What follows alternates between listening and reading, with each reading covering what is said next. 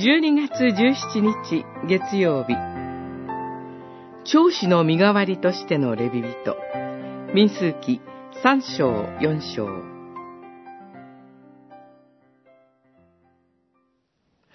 主はまたモーセに仰せになった。見よ私はイスラエルの人々の中からレビ人を取って、イスラエルの人々のうちで、はじめに体を開くすべてのウイゴの身代わりとする。レビ人は私のものである。すべてのウイゴは私のものだからである。三章、十一節から十三節。臨在の幕屋で主に仕えるレビ人の人口調査が命じられました。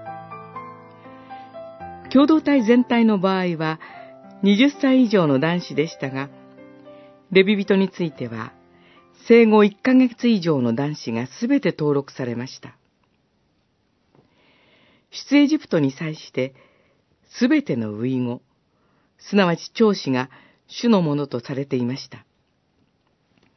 この時、イスラエル全体の生後1ヶ月以上の長子が改めて数えられ、登録されたレビ人によって身代わりとされました。レビ人の数を超過した人数は、銀によってあがなわれました。